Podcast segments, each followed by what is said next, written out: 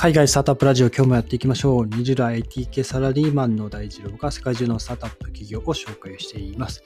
今日はアメリカの注目ベンチャー企業、業務効率化のZapierについて紹介しようと思います。多分僕のラジオで紹介するのは初めてだったと思うんですけど、創業者ウェイド・フォスターさんという方でですね、このZapierは2012年の8月に、コーディングなしでルーティンタスクを自動化できるツールとして、リリースをしていまして、当初サポートしていた連携のアプリは、60種類あるってことで、今はですね、それがもっと増えているっていうところなんですけども、コーディングなしでルーティンタスクを自動化できるって何ができるのっていう、ところになるかと思うんですけど、例えばですね、Gmail でメールが来ますよね。添付ファイルがついたメールが届きますと。で、メールが届くと、そのドロップボックスっていう画像とかそういったファイルとかをアップロードするiCloud ドライブみたいな、データを保存するその共有プラットフォーム、Google ドライブみたいなもんですね、あるんですけど、そこにですね、その Gmail の添付ファイルを、コピーすると。いう、アクションを追加できて、でそのアクションを追加実行した後に、あなたのスラックにアラートしてくれると、新しい添付ファイルがドロップファイルにありますよっていうのを、アラートしてくれると、もう一回話すと、Gmail に最初あなたのGmail、あなたのメールボックスに Gmail が添付ファイル付きで届きます。届くと、その添付ファイルをドロップボックスに、アップロード、コピーしてくれます。でコピーし終わったら、あなたの、スラックに、アラートしてくれると、新しい添付ファイルが届きましたよとアラートしてくれると、そういう連携をですね、自動で、できるようにするのがこのZapierの特徴になっていますと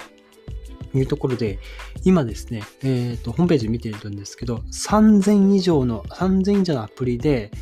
こういった連携をすることができるんですね。なので、ルーティンタスクをもう全部自動化できるといったところをですね、今あるのがもう、検索バー、Zapierのホームページの検索バーでアプリ名を入力すると、その該当の、なんていうんですかね、連携方法が、Facebook って入力すると、Facebook Lead Ads、広告ですね。Facebook Pages、Facebook Conversations、Facebook Custom Audiences、Facebook Messenger というのが出てきましたね。なるほど。はい。Apple iDrive、Apple、なんか入れる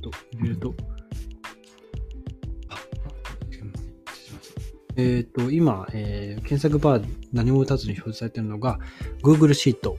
Gmail、Slack、Google カレンダー、MailChimp、この5つですねができるというところですね。で、連携の仕方もいろいろあって、統合するものだったり、自動化する。で、自動化した後に別のシステムに連携すると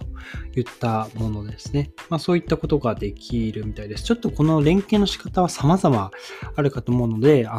例えばあなたが、なんて言うんでしょうね。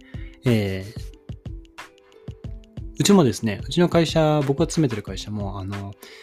会社のインバウンドなどのそのお問い合わせがお客様からあった際に、スラックにですね、お問い合わせが来ましたよっていうその通知を自動で連携してるんですけど、それは特にZapierとかを使ってるわけではなくて、外部のというかそういったシステムからお問い合わせがあったものに対して、スラックに対して、多分PHP とかのそういったプログラム言語を使って、命令を、指示を出しているはずなんですけども、そういったことをせずにですね、Zapierで、連携することができると。あくまでアプリとアプリ同士ですね。その連携ができるっていうのがこのZapierの特徴なので、今一度というか、このアプリでこうして、次このアプリでこうするっていうのを、ルーティンタスク、思い浮かべていただいて、何かないかっていうところを、検討していくと、もしかしたらZapierで全部自動化できるかもしれないというところのご紹介ですね。はい。で、Zapier は、そういったことができるプラットフォームも今提供していて、結構この会社ユニークでですね、創業した時から100% リモート体制でですね、なぜかっていうと、プロジェクトを始まった際にですね、オフィス費用にですね、お金をかけられなかったっていうところもあって、最初からみんなテレワークで自宅で働いていたっていうところもあったりするんですけども、非常にその少ない資金調達で、今年の3月ですね、には、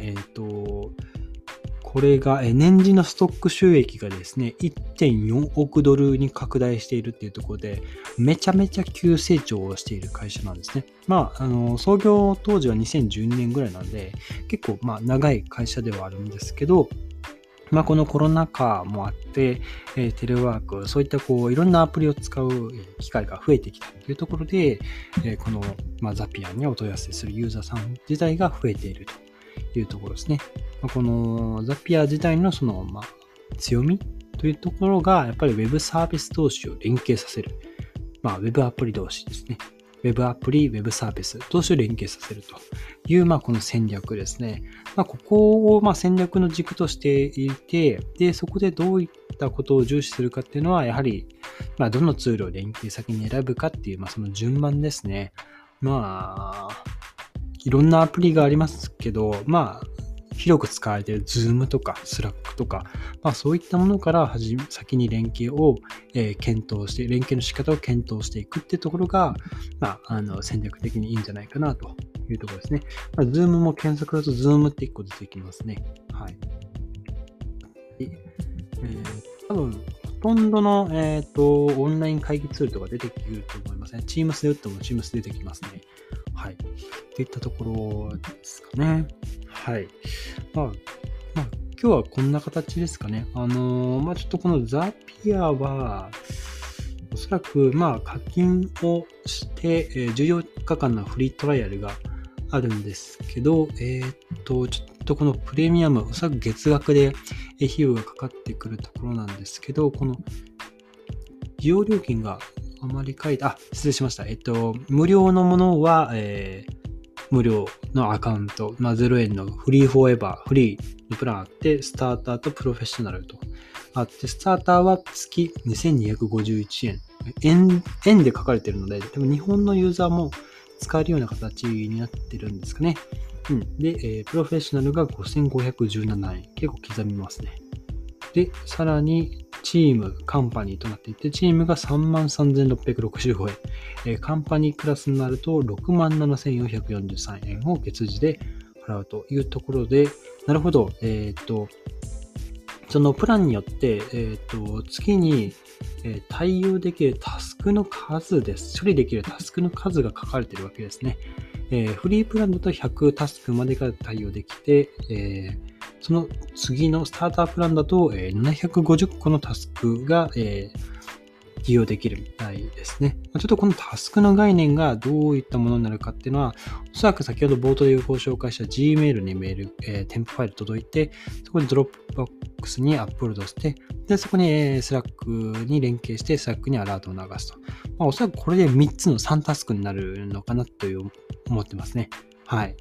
なので、このタスク数がいくつになるかっていうところで、該当するプランが変わってくるかというところですね。